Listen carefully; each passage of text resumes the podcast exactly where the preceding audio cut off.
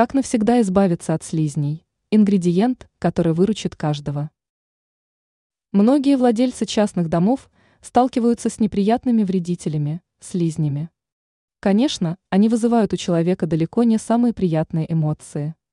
Не все знают, как избавиться от незваных гостей навсегда. Знание необычного ингредиента поможет вам в данном деле. Если вы хотите попрощаться со слизнями, то нужно прибегнуть к одному действенному лайфхаку. Для этого нужно сделать следующее. 1. Возьмите доску небольшого размера, а затем обработайте ее кефиром. 2.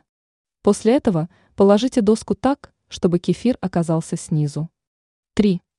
Такую ловушку положите в местах, где любят обитать слизни. 4.